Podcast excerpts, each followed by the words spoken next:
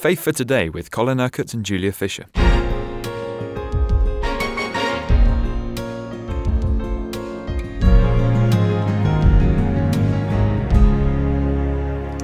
This week has just flown by, Colin. We've been talking about the gospel, the gospel message, the real core of our faith.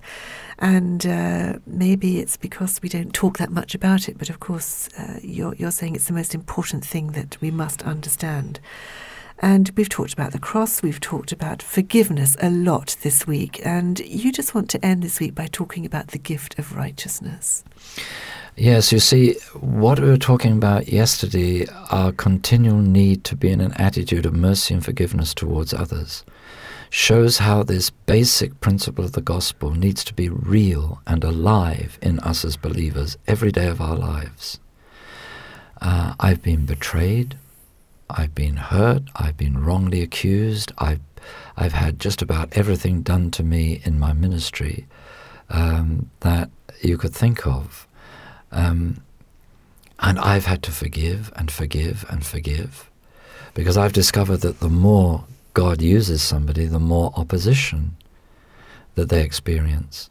And Paul says, I've learned to rejoice in hardships and persecutions and troubles. Um, why? Because when we experience things like that, they throw us back into dependence upon God. And even though you often feel that you're being dealt with unjustly, you know that if God was to deal with us as we deserve, we wouldn't have a hope. But He hasn't dealt with us as we deserve, He's dealt with us as Jesus deserved. And that's what righteousness is all about. That we have a relationship with God now that is a gift from Him.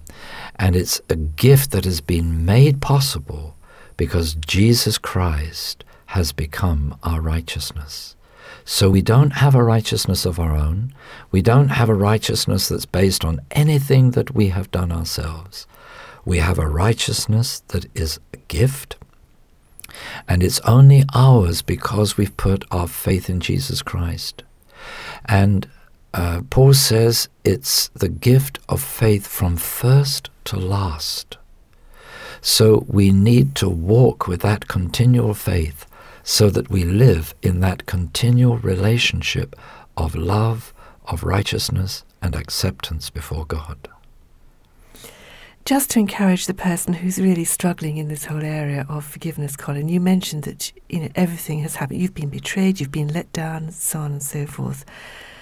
So you have forgiven the people that have hurt you in all these things. Those memories, those situations, they have no power to hurt you anymore. No, not at all. Once you've once you've forgiven something, then that event loses its grip, its hold over your life. Now, let me give you a, very sensitive um, example. I, I would think for a woman, one of the most difficult things to forgive is rape.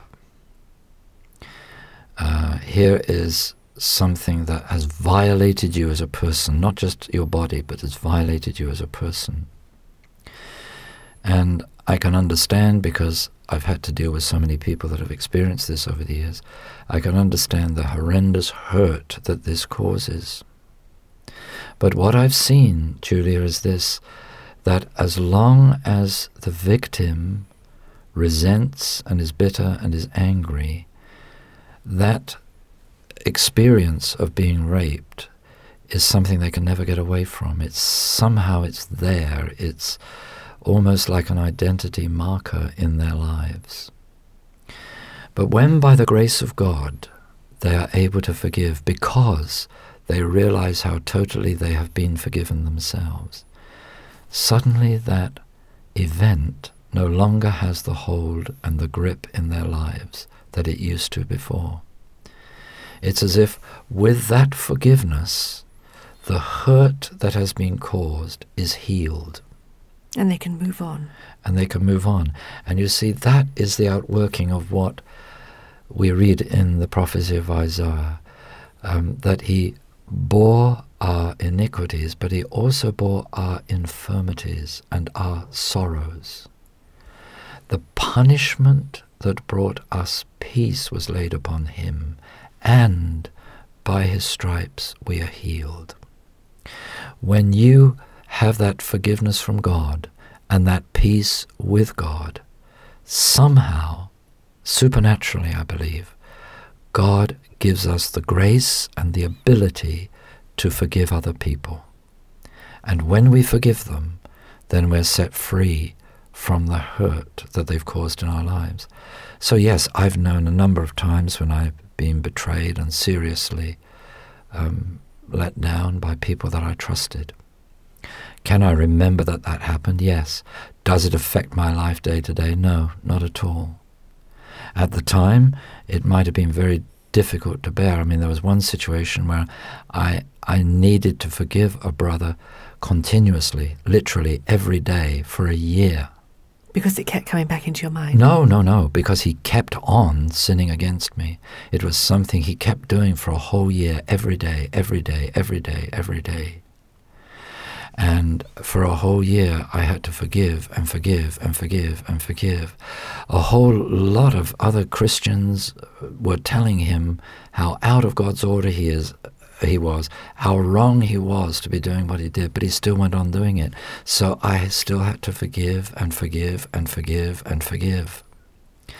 And you see, this brings to to life the scripture um, you know, how often are we to forgive? Seven times? No, 70 times seven. I think I've, I exceeded that with that particular brother. I know I did.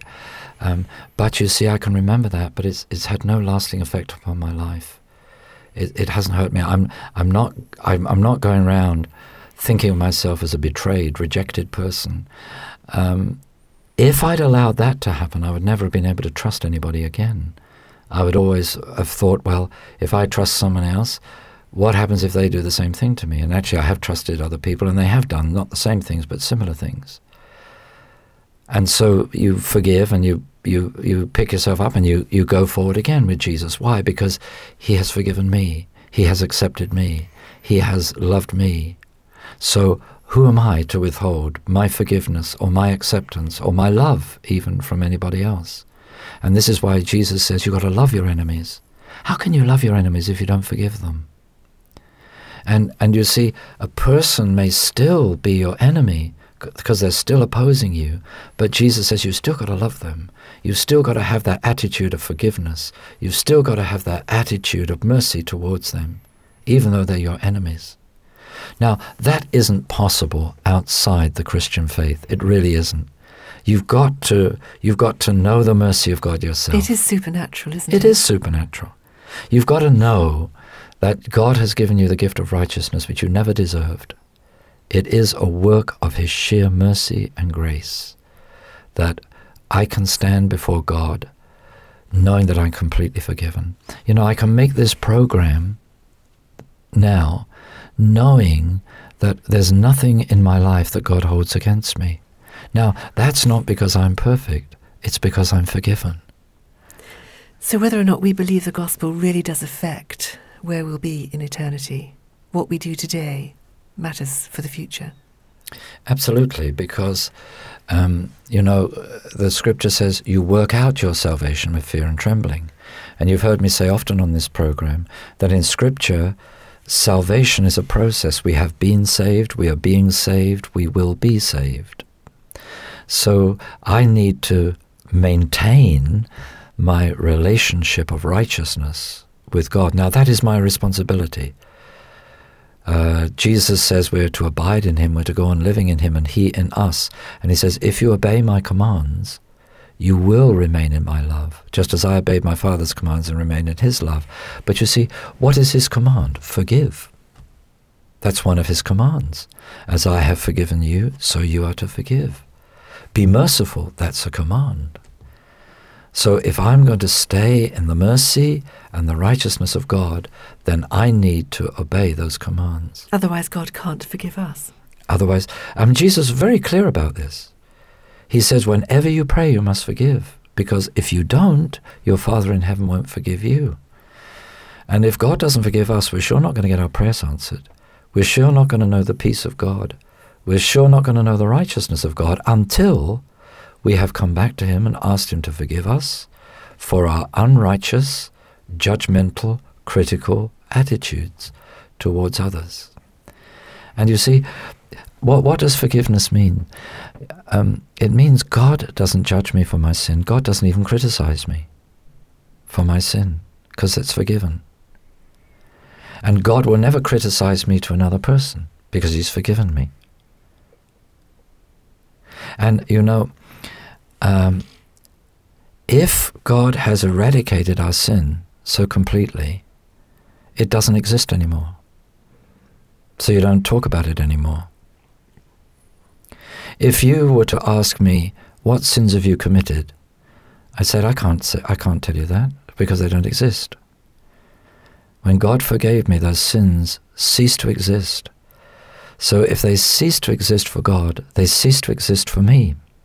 And that means I'm completely forgiven. But if I start speaking about them again, they exist again. What do you do when the memory of them pops into your mind? Oh, well, that's not a, it's not a problem because I know they're forgiven. In fact, if I, if I ever remember something, you know, sometimes things happen and they jog our memories. If I ever remember anything that, that God has forgiven me for, I just say, Oh, thank you, Lord, for your mercy. You were just so good to me, and you still are so good to me. I thank you that I'm forgiven. I don't ask Him to forgive it again because He's already forgiven it. If He's forgiven it, um, you know, I don't have to ask for His it. forgiveness. Yes, forgiveness. But if I remember it, then I can just say, Oh God, you are so good. Thank you so much for your mercy. You've been listening to Faith for Today, presented by Julia Fisher. This program is sponsored by Kingdom Faith. For further information, visit our website, kingdomfaith.com.